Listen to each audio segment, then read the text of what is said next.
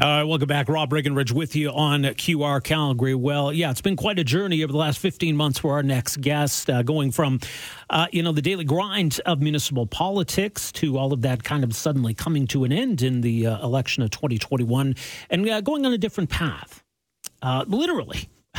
Uh, Jeremy Farkas uh, has been uh, very busy and traveled afar uh, over the last year and a bit. And in fact, it's the subject of a short film called Going Far, a Pacific Crest Trail Journey. Uh, that's going to be screening uh, January 26, 7 to 9 p.m. at Canyon Meadows Cinema. Now, this is all in support of Big Brothers and Sisters. So, bbbscalgary.ca. You can find out more about this uh, because this journey was in support of Big Brothers and Big Sisters uh, of Calgary and area. Now, we also got the announcement this week uh, he's not done. Uh, Jeremy Farkas is going to be embarking on a new journey uh, coming up this month. So, joining us to talk about all of it is the uh, aforementioned former city councilor, former mayoral candidate, Jeremy Farkas. Jeremy, great to have you with us. It's been a while. Thanks for joining us here today. Yeah, long time no chat. Thanks so much for having me. Uh, well, it's hard to know where to start, but let's let's start with the announcement this week. Let's get to the newest news first, so we can get to some other stuff. You are going to be climbing 25 peaks in 25 days uh, to support uh, community and, uh, and mental health. A really interesting endeavor. Tell us about that.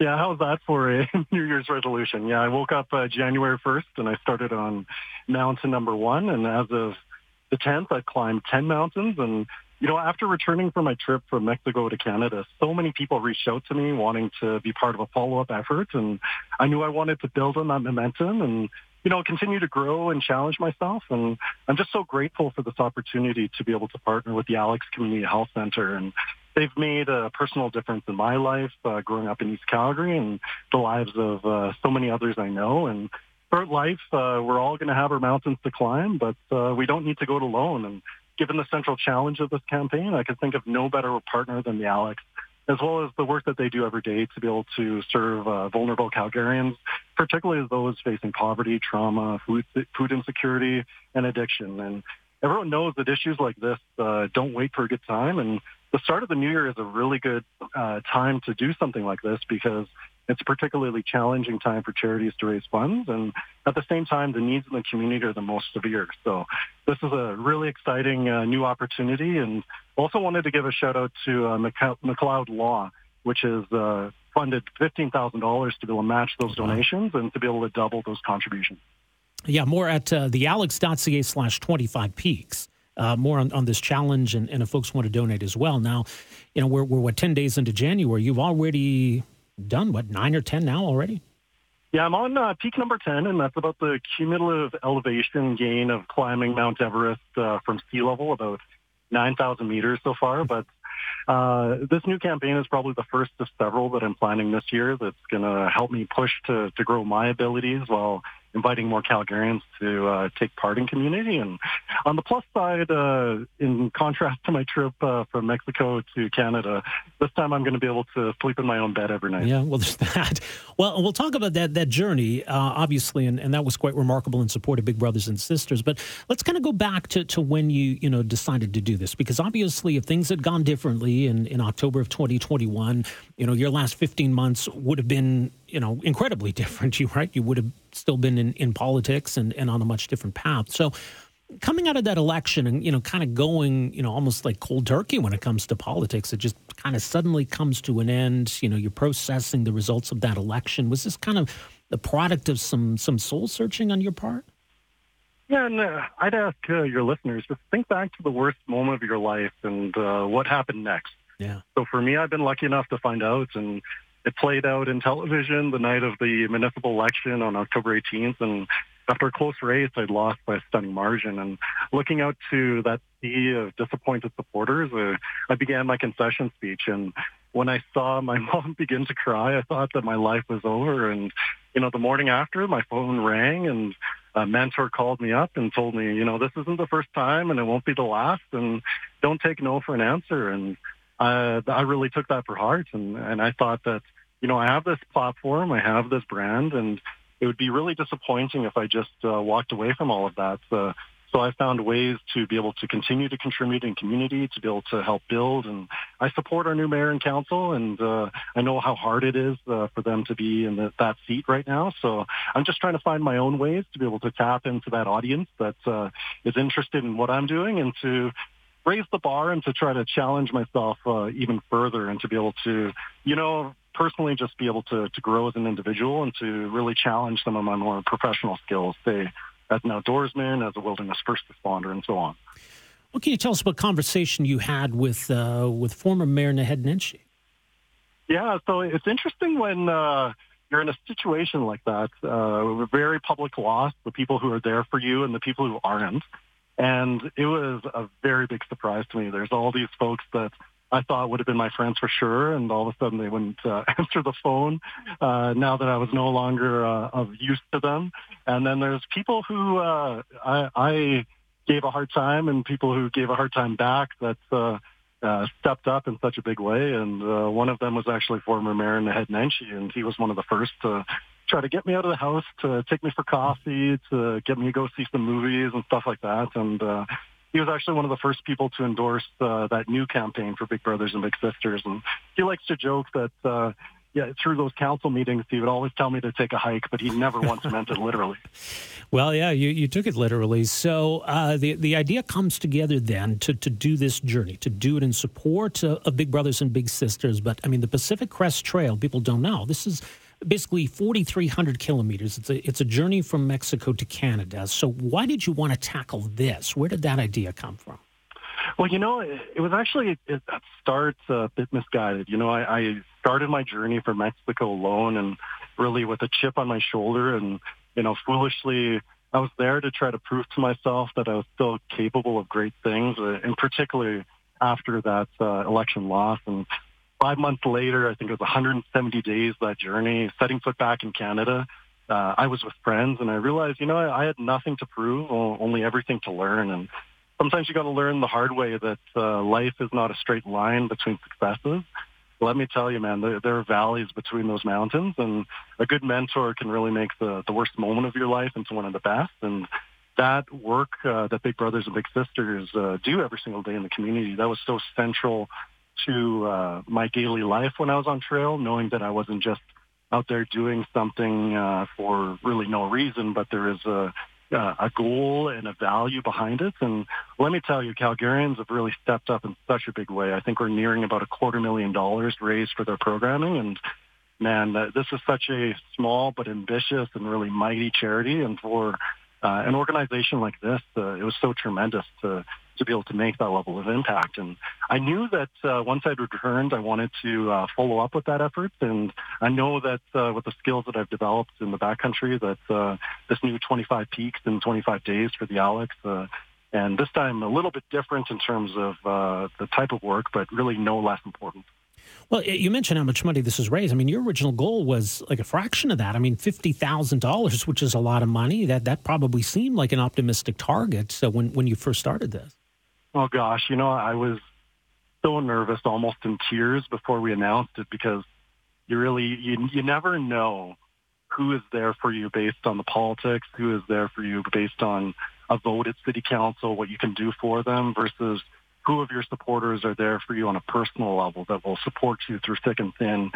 And we announced the $50,000 goal and I was really scared. I wasn't sure we were going to pull it off to it now that I wasn't of use to anybody, now that I didn't have sway as a counselor. And then by day one, the moment that I set foot on the trail, we had hit that $50,000 mark before I'd even walked even a single day of the almost 200 days. And it was exactly halfway that we had doubled the goal to another 100,000 and it was halfway on the journey that we hit 100,000. And I thought that, you know, this, this could not just keep going. So we were very modest. We said, okay, another $25,000 more. And by the time that uh, actually returned back in September, as uh, Jay Westman with Jayman, who sponsored the uh, uh, coming home party, we'd raised $225,000, which was just incredible. So I'm just so grateful for the fact that the Calgary community has continued to step up for me and uh, with me for these organizations. And you know, it's not just the people who liked me politically. It's actually a lot of people who didn't like me politically and yeah. this kind of journey has also actually helped me kind of come to terms with times that, you know, I mistakes that I've made in the past, uh, things that I would have done differently, and really out there in the, the wilderness has made me come to terms with some of my own ego and overconfidence to be able to uh, admit many situations that I'm in over my head. So, you know, I feel like the, the value has been incredible for these organizations, but it's also been incredible for me personally to get, get such an incredible gift of really knowing who your friends are. Well, just knowing yourself, I would imagine, you know, a journey like this, like just, you know, not only is this this physical, physically grueling, you know, just you know the the time you spend alone, the time you have to really think and contemplate things, contemplate life. You know, this, this kind of thing you you learn a lot about yourself through. I would imagine.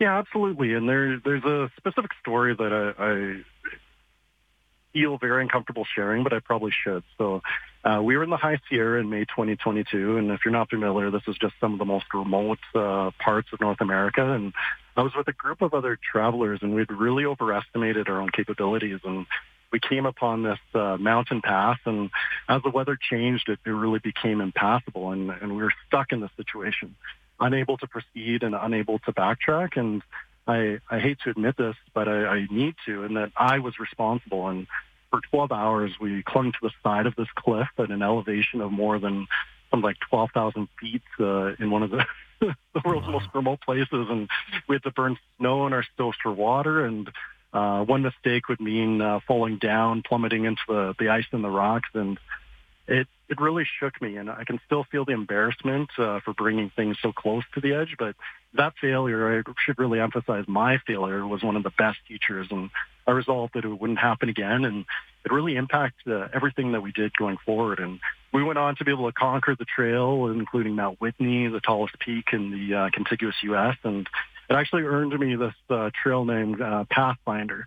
And that's because of the events of the day, but not necessarily what the mistakes were, but what I did about it. And it really allowed us to be able to prevent future fatal mistakes. And I gradually regained my confidence and uh, most importantly, the, the trust of the people I traveled with. And it was really, really tough to admit that I was in over my head, but I think there's a saying, uh, when the student is ready, the teacher arrives. And yeah. once I admitted that I was in over my head, the, the mentors I needed arrived in my life. And I, I learned something constantly, man, from eight years old, eight year olds to 82 year olds, first timers, even seasoned veterans alike. And it's just an incredible journey, but it really means a lot to me to know that uh, it wasn't just me out in the wilderness, uh, having this journey, but it was actually grounded in some really important work that uh, was needed here in our community. And I'm just so excited to be able to carry forward the momentum from that successful campaign to uh, this new partnership with uh, McLeod Law and the Alex.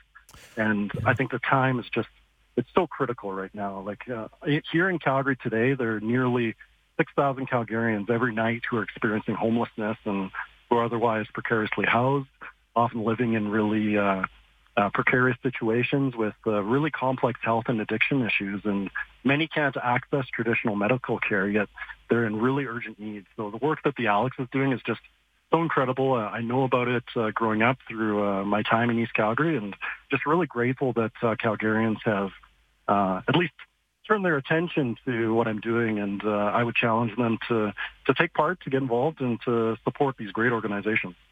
We got the 25 peaks in 25 days, and then that takes us to January 26th. I'd mentioned this. So your your journey on the Pacific Coast uh, Pacific Crest Trail, you you documented a lot of this. So you've kind of turned it into, I, I guess, a film project. Tell us about this event on, on the 26th. Yeah, so uh, on the 26th, and as you're so kind, uh, bbbscalgary.ca is where you can still get tickets. I think we have just a couple. Uh, the title is Going Far, and it comes from this phrase on the trail that uh, really they hammered into us. And it's if you want to go fast, go alone. And if you want to go far, go with friends. And through this 170-day journey, I, I took about, let's say, 90 hours of uh, footage, interviews with some of the, the first-timers, some of the veterans, uh, I do interviews with uh, some of the uh, so-called trail angels, the people who go out of their way to be able to uh, help the, the travelers on their journey. And I'd say it's uh, just an incredible celebration of the power of community and the importance of mentorship. And, you know, it's, it's something, it's a journey that I can kind of talk about, but it has to be one that you uh, see and not just hear.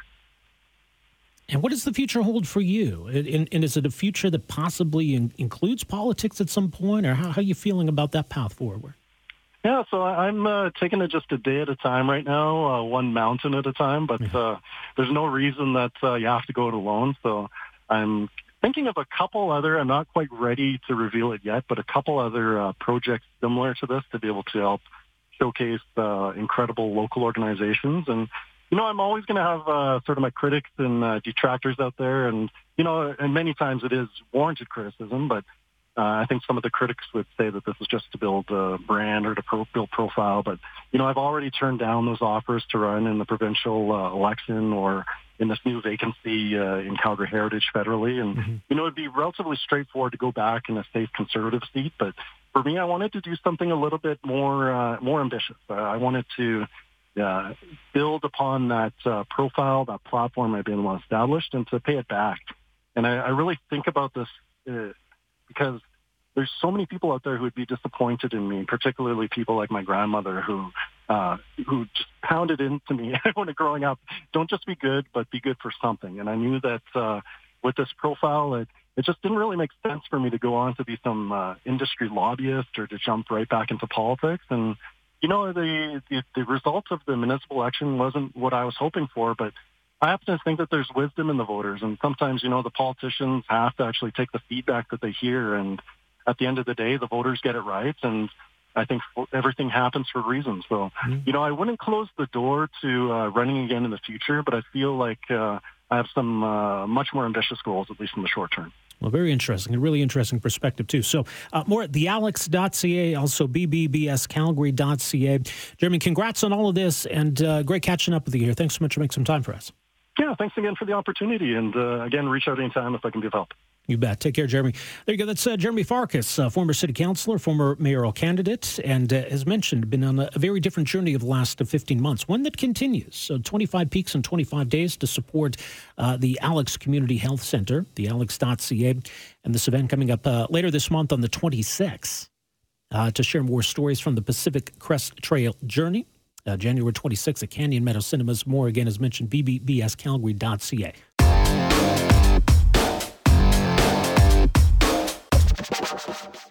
Here we go. Welcome to this hour of the program. Rob Breckenridge with you on a Tuesday afternoon. We got a lot still to get to later this hour. Conversation with comedian, actor, author Mark Critch. A lot going on in his world. He'll join us coming up after 2.30. A couple other things we're watching here this hour. Alberta Premier Danielle Smith set to chat with reporters. Uh, we'll keep an eye on that. You got the uh, three amigos uh, down in Mexico City. Canada's Prime Minister, the American President, and the Mexican President holding their summit. They're set to address reporters later this hour. So we'll keep our eye on all of that. Now, uh, parliamentarians, uh, both of the House of Commons and the Senate variety, are still on winter break, but there's a lot of important business to attend to once they are back in the nation's capital. For the Senate, it means some further scrutiny of a couple of important bills that deal with big tech and social media bills C11 and C18. And so I did want to talk a bit about where things are at, but also as it pertains to social media and some of the broader conversations maybe Canadians are, are having about their relationship with social media, the impact it's had on our discourse and on society. Uh, one senator says she is in the process of moving off of Twitter. Well, joining us to talk about all of this is uh, Alberta Senator, Independent Senator Paula Simons, uh, joining us on the line here this afternoon. Paula, Happy New Year. Thanks so much for being with us here today. Welcome to the program. Happy New Year, Rob. I, I, like being introduced by the J. Geils band, you know. sure, absolutely. Happy to oblige. Uh, like I say, we got a, a, lot to chat about here. What's what's the timeline here for, for the Senate getting back to business and uh, what, what the first order of business is once you do resume? Well, among the first orders of business, we'll be dealing with C11. We are almost at the end of the C11 process. Uh, we had very contentious hearings uh, late in the fall in which we proposed several very key and important amendments, I think, that make C11, which is a problematic bill, uh, a, a, somewhat better bill. This is the bill, for those of you who are not following the Senate as closely as I am, C11 is the bill that deals with bringing online streaming services under the ambit of the CRTC and the yeah. Broadcasting Act. So this is, you know, Spotify, Netflix, Disney, to somehow make them be part of you know, the CanCon conversation in terms of contributions that those companies make to you know, the production of Canadian programming and also to be under some sort of, you know, uh, regulation by the CRTC. So this has been a controversial bill. Uh, we proposed several key amendments that I think make the bill better and that clearly say that social media platforms uh, are not included, that individuals using social media platforms are not included in the scope of the bill. Uh, that we finished that just just as the House and the Senate rose for the Christmas break. So we will come back a week earlier than originally scheduled. We will come back on January 31st and deal with third reading of Bill C-11. Uh, we will vote on the bill, and then assuming that the bill passes the Senate, we will send it back to the government and say, we're sending it back to the House with these key amendments, and we'll see if they accept the amendments, which I think they ought to do. Uh, and then, as soon as we get that cleared away, we'll be diving into C-18, which is the bill that proposes to force Google and Facebook into negotiations with major media outlets and small media outlets to pay them some kind of, I hate to use the phrase compensation. I don't think that's the right word for it, but to, you know, to force them to pay something to support Canadian journalism, about which I'm very torn. I, you know, I spent 30 years as a working journalist. Of course, I'm very keen to make sure that uh, Canadian journalism uh, survives the digital disruption. Mm-hmm. I don't know that the logic of C18, which compels Facebook and Google to pay up, is the right model. And I worry that as Facebook and Google cease to be the impregnable, you know, megaliths that we thought that they were, that, that, that this may not work, right? You know, asking asking companies that may themselves face financial problems to underwrite all of Canadian journalism may not be a workable model. But that is the bill that we're just about to begin studying. So I'm just, yeah. you know, I'm starting my my in-depth researches on it now. Well, it's interesting because you know you think back to when when you were a journalist, and if you wrote something you felt was important, you wanted people to read. You know, the idea that it would be widely shared is is a positive. Same thing with us, whether yep. it's something I write or you know some some audio content we created. People are sharing that and others get access to it, that's a good thing. So, sharing stuff like that on social media, somebody posting a link to something I, I wrote or something I did, if they post that on their Facebook page, to me, that's that's a positive. I don't think they're they're stealing it it from me. So, this is, I think, where some of the confusion well, is. What is, that, is sharing a link on Facebook? That's the hypocrisy that I feel is at the heart of this bill. I mean, I cannot tell you how many seminars I sat through on how to search engine optimize my headline, right. on the amount of work we at the Edmonton Journal, when I was there, put into getting Google and Facebook to share our stuff. And it isn't just about ego and about getting your story shared. That was how newspapers monetized things because it drove eyeballs to the journal's website, and the journal's website had advertising on it. So the idea was that we wanted social media and we wanted Google News to share our articles as widely as possible. The problem was that we got into this kind of symbiotic death spiral. We gave away more and more and more of our content, and they took more and more and more and more of the advertising dollars. Right. And the end result was great. You had you had lots of readership, but you didn't have any money. So I understand why the newspapers feel aggrieved, and not just aggrieved, but really, you know, existentially threatened. And not just newspapers, but but broadcast too. Mm-hmm. You know, this is the digital disruption has done, you know, has has pushed conventional media as we knew it to the brink of, of, of extinction. And I understand and I support the idea of trying to do something to save journalism, especially local journalism, not just papers like the Calgary Herald and the Edmonton Journal, but papers like the Western Wheel and the, you know, the, the, the, the uh, St. Albert Gazette. You know, we need to make sure that we have journalism that reports on our communities and keeps our local democracy vibrant. I'm not 100% convinced that C18 is the right method to solve what is a very real problem. Yeah. Yeah, that, that's going to be a tricky one. I, I, also want to ask you now, I don't think C18 pertains to, to Twitter or other sites, right? That's pretty specific to Google and Facebook? It's, it's specific, and this is the problem. As we watch Twitter melt down in real time, and as we watch, you know, there have been tens of thousands of layoffs at Facebook. Yeah. Uh, Facebook seems to have adopted this idea that it needs to be the new TikTok. Well, it's it's the old Facebook. It can't be the new TikTok. Mm-hmm. Um, and you know, uh, Mark Zuckerberg seems to be going all in on the idea of wanting to create this virtual reality metaverse of his. You know, if Facebook, if, if as we watch Twitter flounder, and we say to ourselves, well, suppose Facebook starts to flounder. Mm-hmm. Suppose we don't have to think too. You know, it doesn't require all that much imagination to think of Facebook floundering. Now we've hitched the wagons of failing news organizations to the, you know, to the future fortunes of a big American uh, social media site over which we have no control. Um, you know, if if Facebook were to take the same turn that Twitter has, what would that mean for the integrity of Canadian news? These are the things that I'm wrestling with.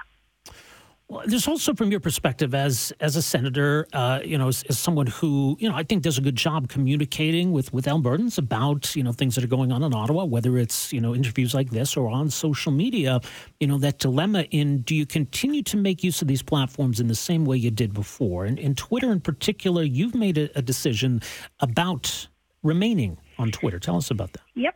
Oh, it's like a bad breakup with a boyfriend that I really loved who turned out to be not good for my mental health.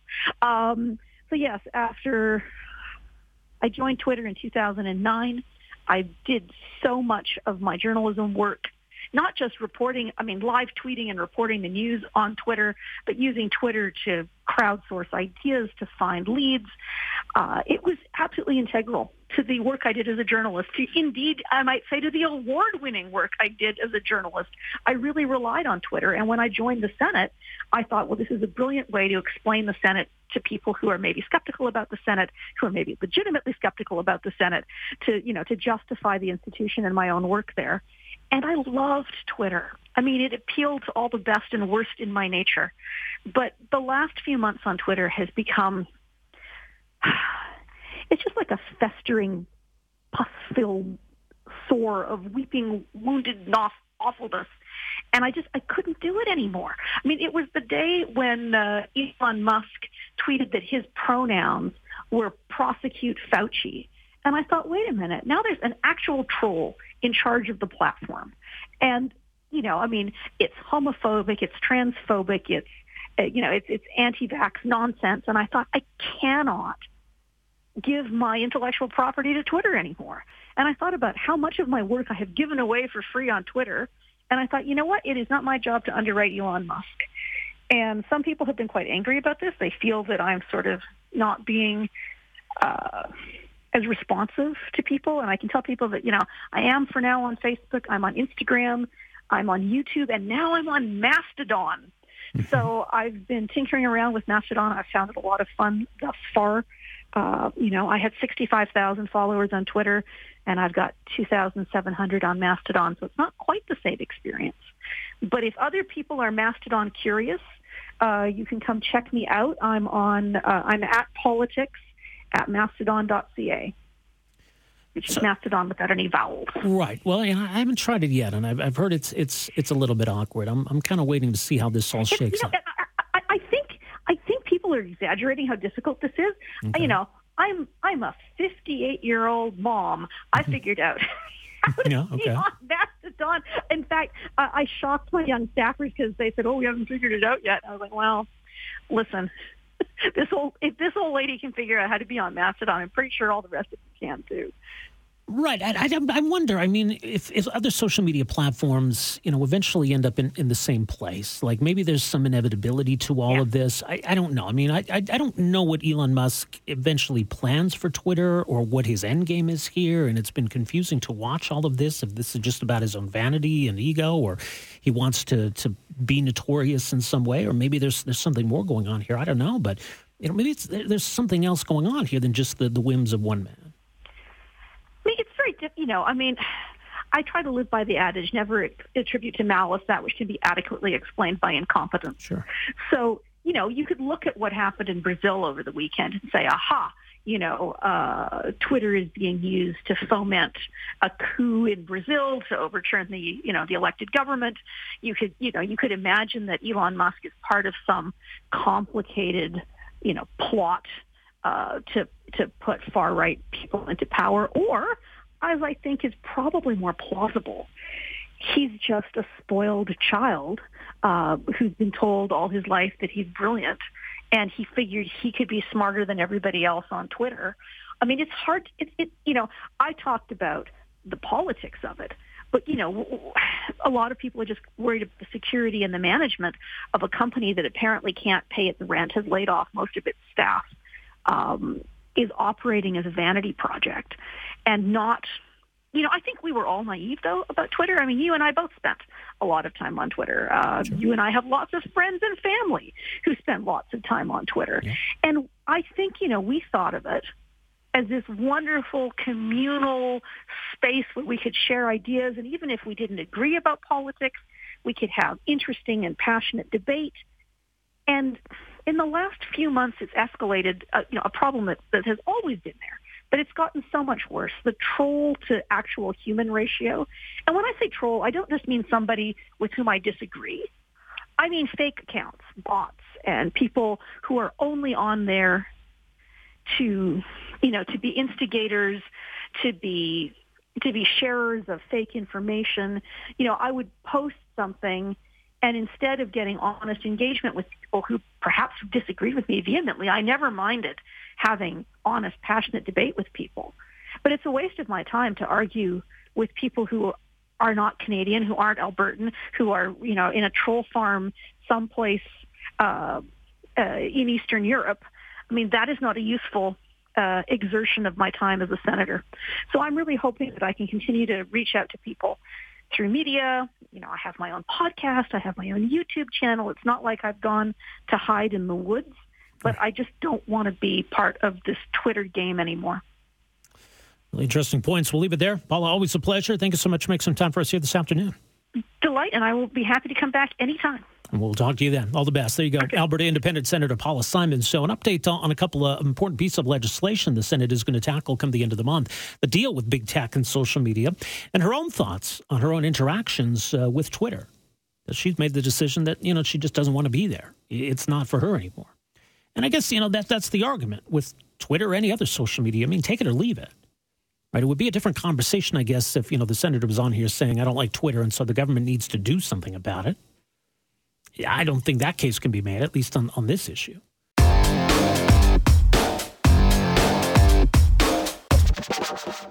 Welcome back. Rob Breckenridge with you on this Tuesday afternoon. A few other things we'll get to in our time remaining. We will get back to more of your phone calls as well. Want to get to our next guest. Pride of Newfoundland and Labrador spent more than 15 seasons on this hour, has 22 minutes. He is the star of, the creator of, writer of, Son of a Critch. Season two uh, of Son of a Critch kicked off last week on CBC. Of course, show based on the best-selling book. And Mark Critch is also the author of An Embarrassment of Critches Immature Stories from My Grown Up Life, now available in paperback. Joining us on the line is the uh, aforementioned, the one and only Mark Critch. Welcome to the program, Mark Critch. Have you with us? Hey, great to be here. Thanks for having me. Well, appreciate making some time for us. I mean, congrats on, on all of this. Uh, as mentioned, season two of Son of a Critch uh, debuted last week, of course, uh, based on the book, which is based on your life. You know, the pressure I would think of you know, having a show based on you, based on your awkward childhood, uh, must be immense as, as much as it is rewarding. But what's this whole experience been like for you, first of all?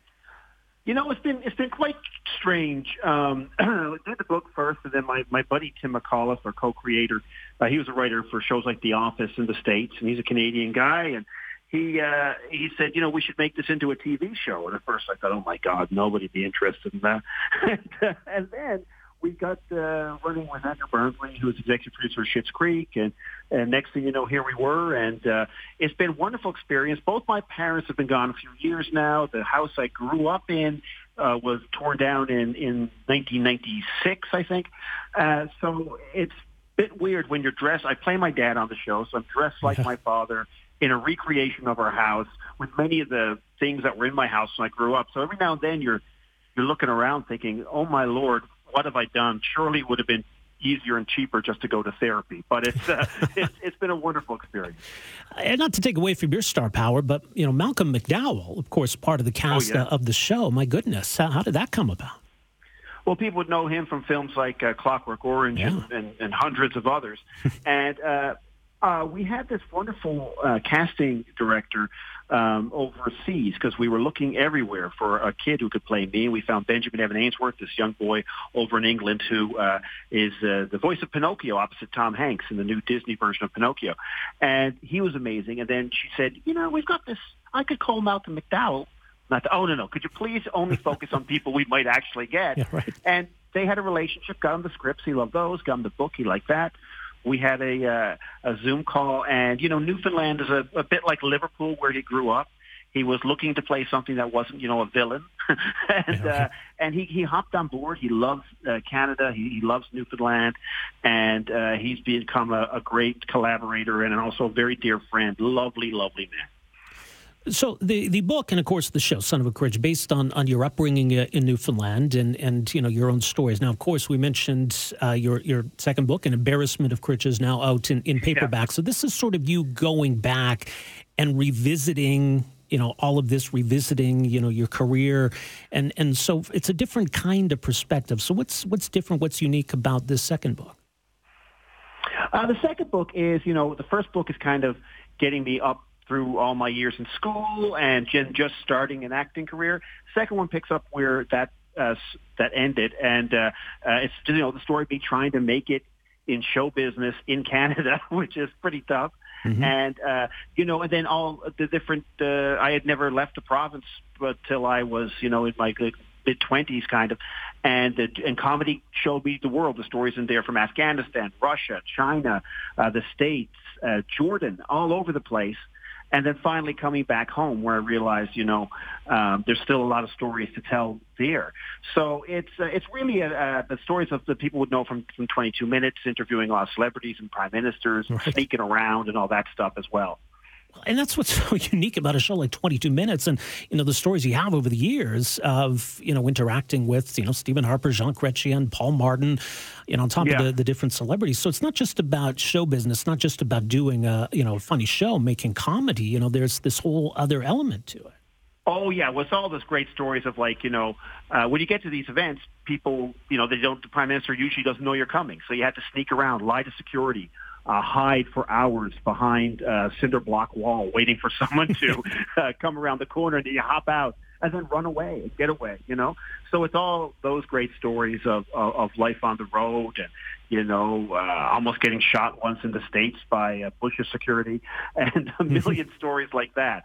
Um, so, and you know, but wherever you go. Uh, especially in this country. I mean, w- the great thing we have in this country is there's not many places where a comedian can just walk up to the leader of the country and make fun of them to their face, and they kind of stay there, you know, and unannounced. And, and that's a very Canadian thing. We've been doing it for 30 years now on 22 Minutes, and it's amazing that uh, that Mounties will, you know, step aside and go, "Whoa, whoa, Prime Minister, here's uh, that guy from Newfoundland here to make fun of you." Now I was like, "Oh, I guess I got to do this." You don't have to do it, but some reason in this country uh, we're able to do it. I, I've never seen it like this anywhere else. So it's just one of the great perks of being Canadian. Well, from your perspective, then over the years as you did this, I mean, how did you approach it? Was it about this would make for a great segment? This will be fun. This will be funny because obviously there were times, you know, when you guys made headlines, and I don't know, was that part of the intention, or how did that factor in? Well, what happens is you can plan for these things. So you can write a bunch of jokes you want to get in, and then you can have something in your head. But really, you had to throw all that aside when you get there, uh, because things happen in the moment, you know. So you kind of have to roll with it. And the ones that become the big headlines are always the ones that never were planned. You know, uh, like uh, Carolyn Parrish was an MP under Paul Martin, and there were, uh, this is around the time of the Iraq War, yes. and she had said some mean things about Americans, like I hate them and all this stuff, and George Bush is an idiot. So I went there to try and repair that, and I had a George Bush doll with me, and then she took the doll and threw it on the ground and stepped on it, right. and then they played the tape back on the news, and it became this big international incident. People asked for her to resign. She ended up getting boot from, booted from cabinet and all this stuff. And you're just kind of there going, oh no, what did I do? You right. know? And whatever we are meant to do was completely innocuous. But so sometimes these things, they happen in a moment and, and, and you can't plan them. You just have to kind of hold on, uh, like, like, being in the, the Calgary Stampede on a bull or something. no kidding. Yeah, I remember that, and that kind of went viral before you know before social yeah. media was even really a thing, right? oh, that was a thing. Like we used to go viral before there was a viral, yeah. you know, and uh, and with time, you know, there then becomes. And those were the early days of the show and stuff too, especially where it was more like running up and, and, and, and ambushing someone. Whereas now, you know, it's hard to because people know the show so much and they know you and then they're coming in and they're like, oh, there's that guy. It's harder to surprise someone. So now it's kind of more accepted and, and you, you, people are more willing to come on the show mm-hmm. uh, than they were in the past. And, and, you know, some of these politicians are the age now where they grew up watching it, which is very strange to hear, you know, when you go to ambush somebody and they say, oh, I used to watch you with my parents. It's like, oh, uh, oh no, I'm, I'm getting up there. But it's, uh, it's, it's been a wonderful opportunity. And the great gift it's given me is something that uh, a lot of Canadians don't get is the ability to actually see our country and, you know, get to hear uh, people in Calgary, in British Columbia, wherever. Um, and meet them and, and see what makes this country so so great. Uh, because like, sometimes Canadians are you know more excited to fly to Florida than they are to you know Yellowknife. Mm-hmm. But we we need to I think uh, with all the divide lately in our country, I think if we, if we get to listening to each other and talking to each other more, I think we'll we'll see we're all pretty much uh, in this together and on the same page. Yeah. And what a wonderful country we live in. You know, it's interesting. To, I, a few years ago, I had the opportunity to to uh, interview Shaun Majumder, of course. You know, your colleague oh, yeah. from 22 Minutes, and you know, fellow Newfoundlander. And you know, I mean, yeah. we, we're having the conversation that you know, with the, the Come From Away, the Broadway show, and you know, yeah. such a smash, and how there's all this fascination now with with Newfoundland. Everyone knows or wants to know about Newfoundland, and you sort of made a joke about how Gander's a bit of a dump, but it's oh. definitely true, right? That you know everybody knows or or is kind of an expert now on, on Newfoundland, and you know, as we're talking about your show and being able to share, you know, that that part of the country and the culture and the stories. I don't know. Is is there a different level of? Is it a, a fascination now with Newfoundland? What is it? I think people, you know, they the musical was a huge thing. I mean, people have always been, there's always been a lot of Newfoundland comedians and musicians. And um, I, I think people are, for a TV show like ours, I think there's so much out there now. And there's so many different, you know, things that you could put your eyeballs on. I think something that's in a unique, different kind of space that really you watch the show, but you know where it is, you know? Yeah. Um, and the, the place itself is a character in the show. I think people like that. But no matter where it is, I think what is where it's set. I think what's important about our show is that um, it's about a young kid, feels like an outsider, bit of a nerd. Uh, everybody's fallen in love for the first time. Everybody's been bullied. So even though, though it's in a different place with different accent, I think people are really connecting to the core stories, which are the same things that happen to people in every province, in every country in the world. Mm-hmm. Is you know, uh, I think we all feel like outsiders as well. So I think you can you can uh, uh, get a bit of you know a place you've never been, but also some feelings that you're going to certainly recognize as, as memories that seem people keep saying to me that happened to me or oh my god it's like watching my life even though they're of a different nationality different ba- background what have you they can still connect to the show. Yeah. Yeah there's yeah some some universality to it. I mean at the same yeah. time there there is uh, you know an interesting bond between the province and and you know those it spawns. And you know there's there's a lot of expats obviously living and working in alberta but you know they're still oh, yeah. newfoundlanders right? That that connection's always there. So there is something unique about that yeah, relationship. Think, how do you explain that, it I think that comes from when we only joined in 49, right? Yeah. And we were our own country for a time. And the thing that Newfoundland can be quite isolated. And you learn that sense of community. People say, oh, Newfoundlanders are very friendly and they're very giving, right, to charity and stuff, and they'll help you out, like the situation in Come From Away. And I think that comes from being on a rock in the middle of the ocean, uh, in small communities, generally reliant on the fishery, where, you know, you live next to the ocean, you learn pretty quick that that can take away life as well as give it. And what's important is in these communities is if a house burns down, you got to build the other person that house because you're all in this together. And that's a great sense of community. Um, and also, as far as comedy goes, um, there's a lot of great storytellers, you know, because in these little isolated communities, you know, somebody had to play the music, like, you know, you had to have your Alan Doyle, right? And then somebody had to do something else, somebody, and then somebody, if you couldn't do anything useful, well, boy, you better be able to tell a good story. So uh, we had great talkers. And um, and then being only joining in '49, I think with the comedy and a lot of political comedians too. Mm-hmm. Uh, in, in Newfoundland and Labrador is I think it's looking in on something from the outside a little bit. You know, in the same way that Canadians might look at America and go, "Oh my God, look at look at what's going on over there." right. um, I think Newfoundlanders kind of looked at Canada and went like, "Oh my God, look at these people. What's going on over here?" And uh, and I and I think that gives you a little bit of a, a different perspective. But Newfoundlanders, they can talk, and uh, you know whether it's me or Rick Mercer or Shaun or whoever, uh, that's one one uh, thing that the Canadians will always have, I think, is yappy Newfoundlanders. Absolutely. Well, as mentioned, season two, Son of a Critch, uh, kicked off last week on CBC. And of course, as mentioned, an embarrassment of Critch is now available in paperback. Mark, thanks so much for making some time for us here this afternoon. Really appreciate this. Oh my God! Thanks for uh, all your support and all the support you give all our entertainers in Canada. Much appreciated. All the best, Mark. Cheers. There you go. That's uh, Mark Critch, of course. Uh, from this hour has 22 minutes. Uh, one of the uh, stars of, the creator of, and the writers of uh, "Son of a Critch," book by the same name, of course, and his latest, "An Embarrassment of Critch," is available now in paperback. Thanks for downloading and listening to the podcast. Don't forget to subscribe, rate, and review for free at Apple Podcasts, Google Play, or wherever you find your podcast. You can also find me on Twitter at Rob Breckenridge, and you can email me rob at 770chqr.com. Talk to you next time.